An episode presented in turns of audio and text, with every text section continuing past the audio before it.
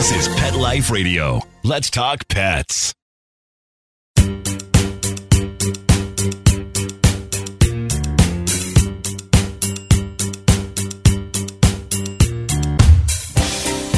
Hello, everybody, and welcome to Pets Mean Business on Pet Life Radio. I'm your host, Dustin McAdams. Thanks so much for joining me. Today, we have a really fun guest, extreme marathon runner, dog lover, and author. He's Dion Leonard, a 42-year-old Australian native who lives in Edinburgh, Scotland. Dion has not only completed, but actually competed in some of the world's toughest ultra-marathons across some of the harshest landscapes you can imagine. This includes running across the brutal Sahara Desert twice, and also twice across South Africa's Kalahari Desert, both 250-kilometer races. That's over 155 miles, almost like running from Chicago to Indianapolis through the desert. When Dion signed up to run a race across the Gobi Desert in China, he never expected to adopt a stray dog in the process. But when a scrappy little pup appeared out of nowhere and kept pace with him for nearly 80 miles, over the mountains, across desert dunes, and through villages, the pair became fast friends. Dion named the ambitious little pup Gobi in honor of the desert that they tackled together. But before Dion and Gobi could return home to Scotland, poor little Gobi went missing in China. Dion launched a desperate search for her that went viral, with coverage on CNN, BBC, The Huffington Post, and others. And with the help of millions across the world, he and Gobi were thankfully reunited. The story became so popular that celebrities including Oprah, Ashton Kutcher, and Mark Wahlberg all took to social media in support of the search. Now, Dion tells the inspiring story in his new book, Finding Gobi. It's a book that's a combination of adventure, mystery, love, and discovery of self. He's also sold the rights to 21st Century Fox for a major feature film, and there's a children's version of the book releasing this August. You can find more about it at FindingGobi.com. That's FindingGobi.com. And on all major social media at Finding Gobi. We'll be right back with Dion to talk all about finding his best friend and himself right after these messages. I love cleaning the litter box, said no one ever. Luckily, there's World's Best Cat Litter, the litter that promises less mess with less litter. Only World's Best Cat Litter uses the concentrated power of corn to quickly trap odors in tight clumps, and quick clumping means you never have to chisel or scrape the box. Less cleanup with less wasted litter? That's a litter bit amazing. Save $2 on World's Best Cat Litter. Visit www.saveonworldsbest.com. Let's Talk Pets on PetLifeRadio.com.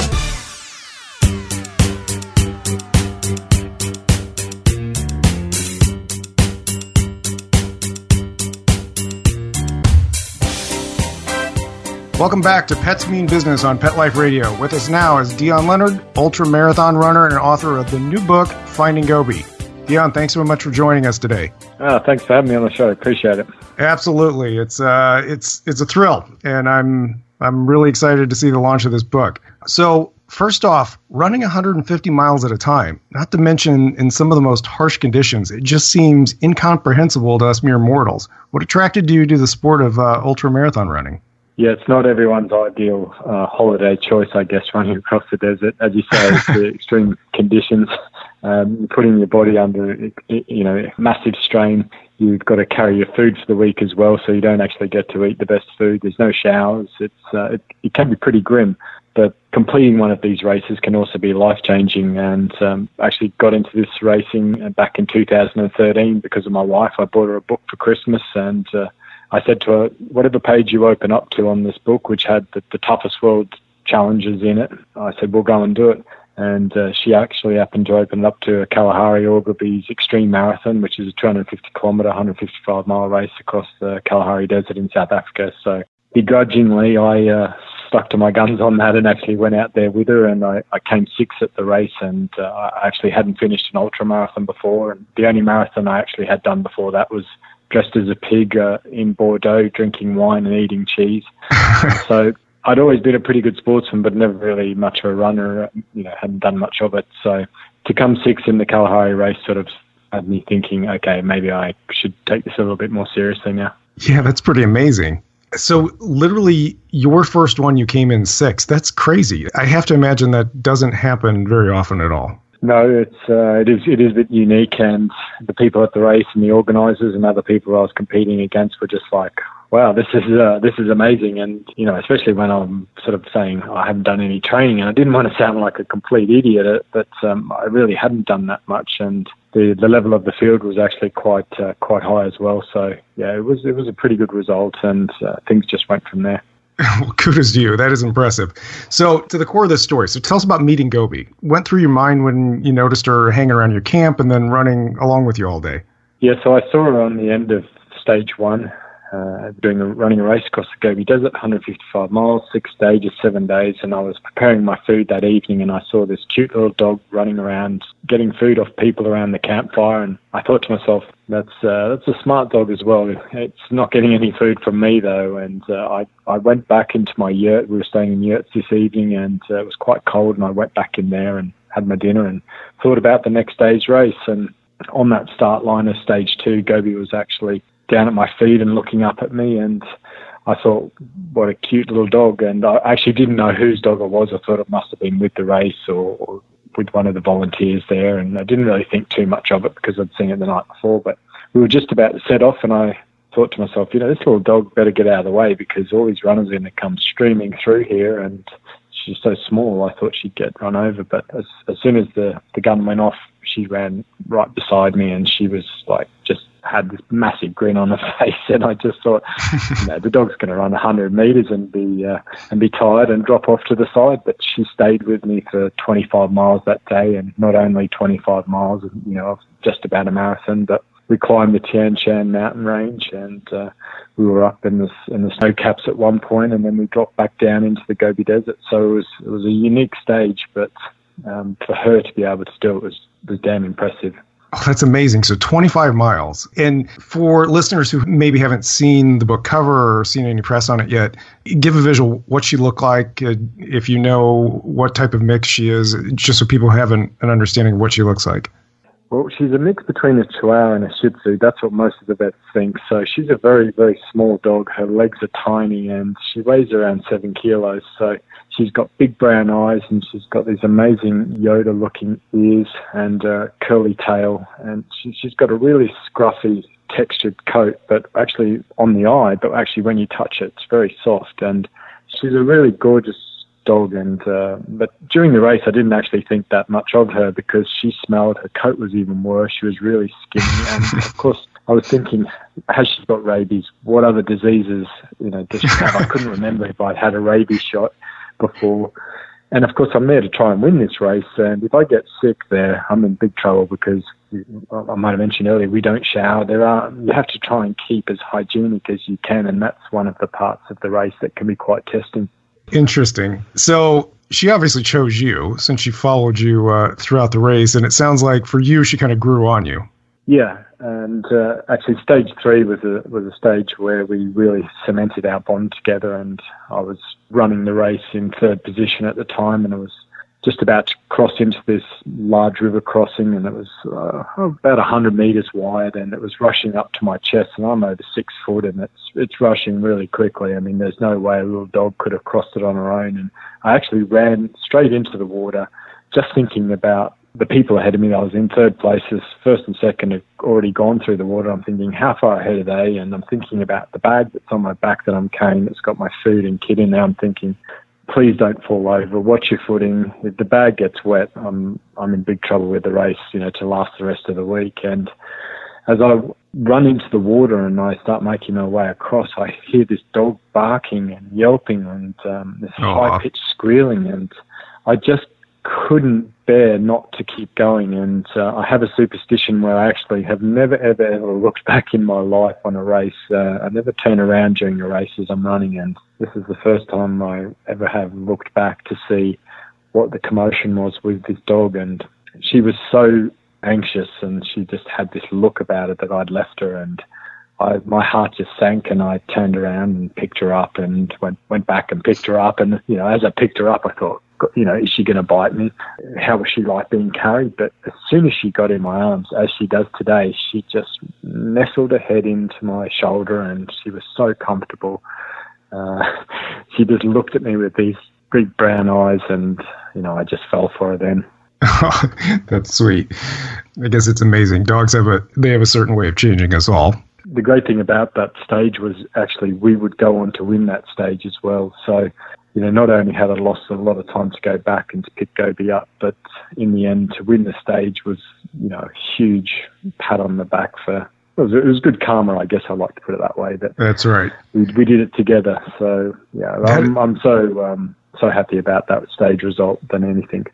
That is just amazing. So fast forward on that. So the story that happens after the race mesmerized the world to some degree. So one, tell us about what happened after. And secondly, from your perspective, why do you think it became such an engaging story for people across the world, really? Well, when the race finished, I actually had to fly back to Edinburgh the next day. And I'd made a promise to Gobi that I was going to bring her back to the UK, and I was determined to do that. And I saw this little dog that needed someone to step up and to help her. And I had a very volatile, rough childhood myself, and I didn't have that person in my life. And I wanted to be that person for Gobi, and that was the promise that I made her. So I flew back and we looked into how we could get Gobi back to the UK, and we set up a crowdfunding page, which was just really for some of the people at the race who said that they'd help support me financially to get her home. And the story was picked up by a big paper here in the UK, and that was where the wildfire started with it, actually, and it just took off. It went viral all around the world, this story, and people started donating from all around the world as well, and they were just encapsulated with the story. They loved the sacrifice and the dedication and things that had happened throughout the race already, that it was phenomenal. Everything was looking good. We were starting to put some things in place as to how we would get Gobi out of China, but then I received a phone call to say she'd gone missing, and wow. It just floored me. I was rocked, and I thought this amazing experience that I'd been through with Gobi was the one and only time I would ever see her. So had a couple of nights of we had some people in China trying to help out, and had a couple of nights of trying to sleep, and I just couldn't, and I worried about her, and I spoke to my employers and I said, look, I've got to go back. Dog's gone missing. They were obviously fully aware of the story, and they said, go and do what you got to do. And I flew out the next day, and with support from people all around the world helping us to be able to afford it, and set up a huge search party and volunteer team. And this is in a city of Urumqi, it's called, and it's 3 million people, and it's a very dense city. And on the outskirts of the city, you've got mountains and mountains and mountains. And flying in on the plane, I had been there before the race. I'd actually had to go through there as a transit city, and I hadn't paid much attention to it, but I knew it was a pretty busy place. But flying in on the plane, and I just saw these mountains and this forestry, and then the city, and I just thought, what have I done?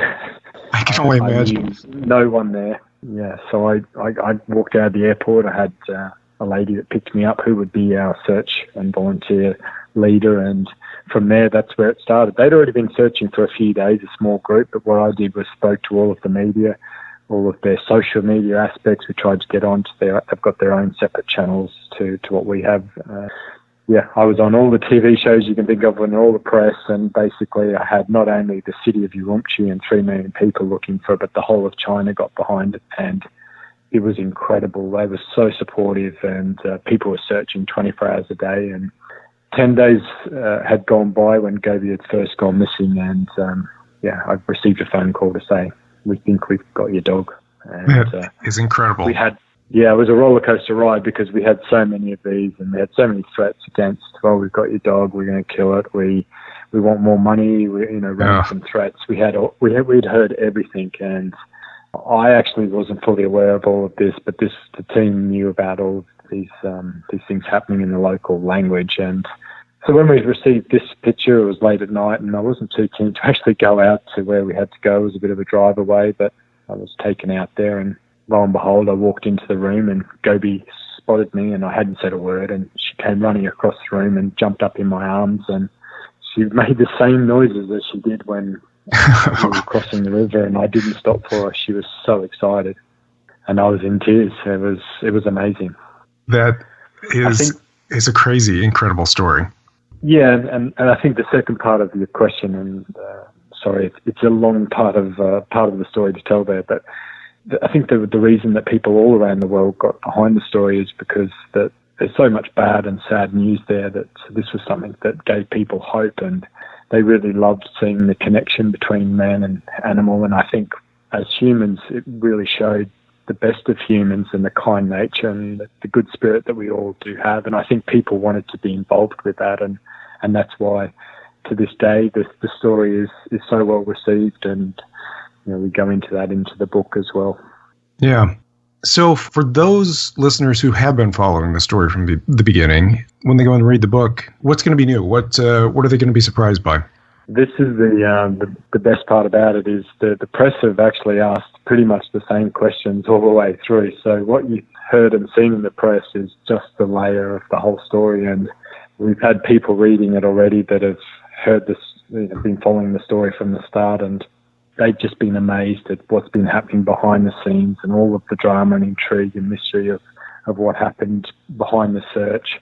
And then the real connection between Gobi and I, and the reasons that I make the sacrifices and the decisions that I do to help her is there as well, when that's all of my childhood, and the reason that I do that is explained. And it's a remarkable read, and the reviews on it have been fantastic so far as well. Well, kudos on that. And to all the listeners, I strongly encourage you to go pick up a copy of the book.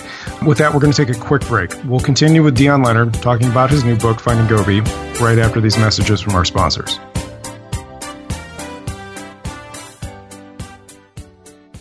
Molly, here's your dinner. Zeus, that's not your food.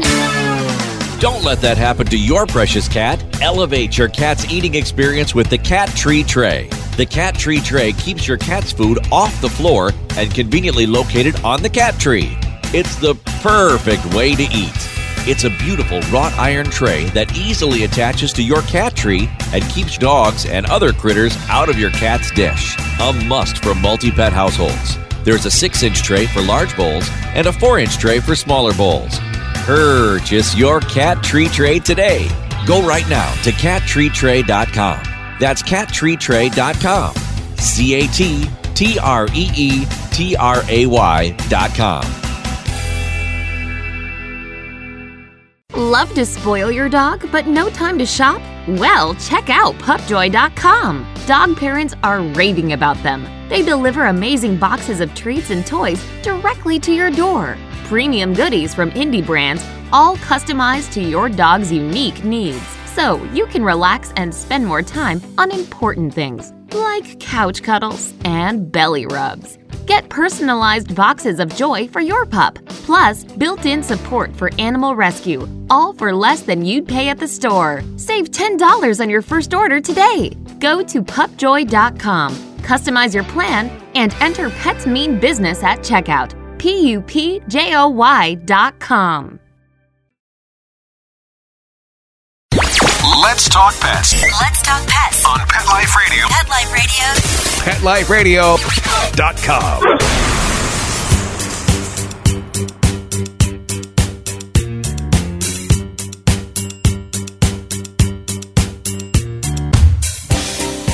We're back with Dion Leonard talking about his amazing story of Finding Gobi. So, Dion, you now have the book, Finding Gobi, launching, and the rights to it, I believe, were sold for a major feature film. Did you ever think the story would get this big? Cool. No, it's been an absolute... I have to pinch myself every day. It's just been incredible. But we had every publisher you can think of, all the big names really keen to speak to us about the story. And then we had a lot of film interest as well. And just to have the quality and the interest and to do a deal with 20th Century Fox is amazing. So really looking forward to, you know, the book coming out, and then we've got a children's book in August actually coming out as well, which is picture book, and then hopefully into next year we'll know a bit more about the film and the next steps for that. Yeah, that should be pretty exciting. And I have to imagine that this is going to be an amazing, heartfelt story when it comes to film. So other than this crazy, miraculous story of Gobi and finding you and you finding her, what do we learn about you in this book? Good question. You learn a lot about me, actually. And it was very difficult for me to actually write and to share a lot of the things that happened when I was younger and to put that into the book. And it was very difficult for me to actually go back to the things that happened, and I blocked out a lot of that out of my life. And yeah, to put that into the book is a big part of me. But it's also a lot of the energy that I use while I'm running as well. I use a lot of negative energy and things that people have said to me or done to me and things from my past to actually get me through these multi-stage races that really test you mentally more than physically, because you've got to pick yourself up every day and you can be out there for 6, 8, 10, 12 hours in horrific conditions, and mentally your mind does wander. And you know, I come back from these races a different person, and I change a different aspect about me every time, and I've learned a lot about myself during these races. And the book just touches on the race from a relatively small point of view. It's a whole journey of me. It's a journey with Gobi. It's the race, and it's the finding Gobi and the afterwards as well. So it's a really good combination, whether you're an animal lover, a runner, an adventurer, someone who likes just the intrigue of China. It's kind of got all of those bases covered. Yeah. A fascinating, I think, fascinating look from a few levels. So, I mean, this is maybe one of the most amazing stories of a rescue dog I've ever heard. Do you feel like in some ways you've been rescued a bit too?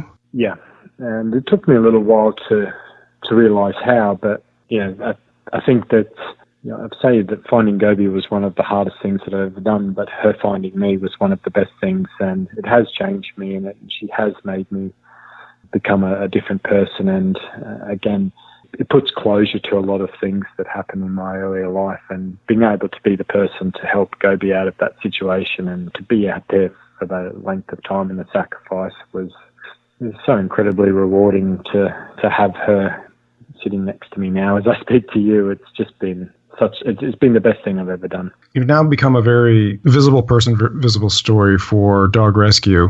What's this done for your perspective of other stray animals across the world, and, you know, any efforts to bring awareness to it?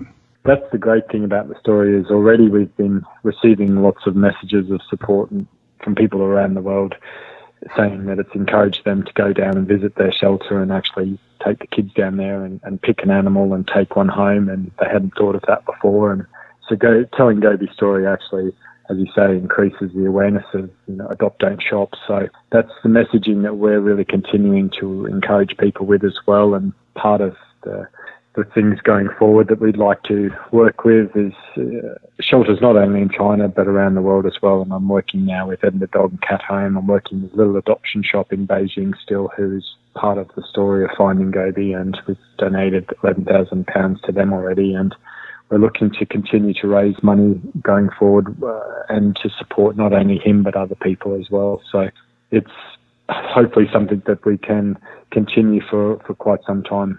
That's wonderful. So very important message with that. Any other big takeaways that you would love for readers to walk away with in reading the book? I think if they can go out there and find their own Gobi, and whether that be an animal or whether that be a person, or whether there's something in their life they're not completely happy with, that their Gobi is out there. And I hope that everyone can read the book and take away that little part. And it's even quite relevant for younger people as well to read the book, to see that life that I had when I was younger, and to see where life's taken me now, and to know that there is a better life out there, and to continue on and to keep pressing forward for it. Love it. That's a great message.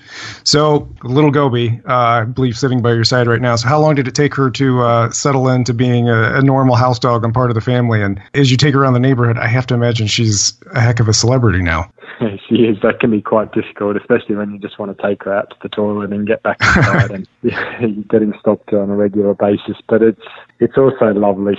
She loves all the attention, and I love seeing her with other dogs and people patting her. And yeah, it's great to see the life that she's leading now, and it's completely different to the Gobi Desert. And she's settled in really well at home here. From the moment she walked in here, she knew this was it, and she gets on really well with our indoor cat, Lara, which is a ragdoll cat. So she's ruled the roost for the last 9 years, and to have a stray dog being brought in the home with Lara has been one of the things we were most concerned about, but actually it should have been the least concerning, because they both get on so well. And at times it's a little bit Tom and Jerry. They're chasing each other around the hallway.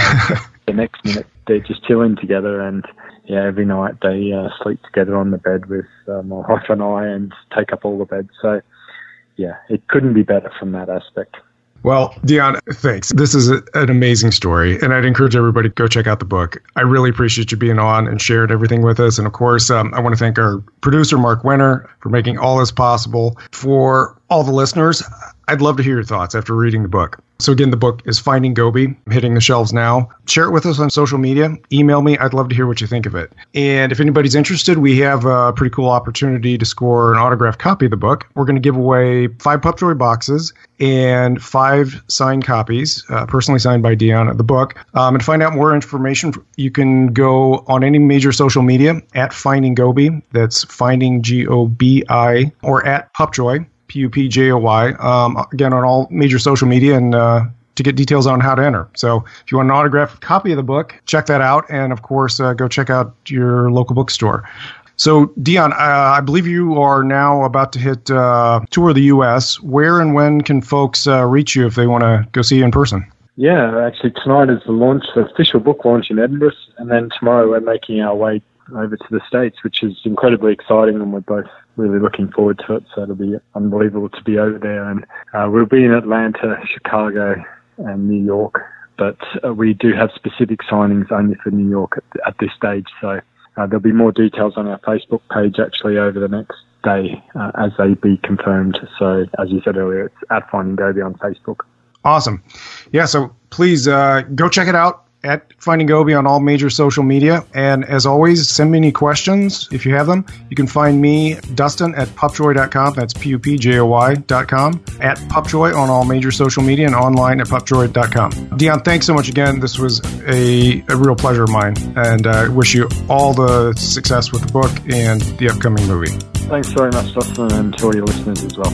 Absolutely. So, my friends, that's it for today. Happy tales to you until we meet again. Let's Talk Pets, every week on demand, only on PetLifeRadio.com.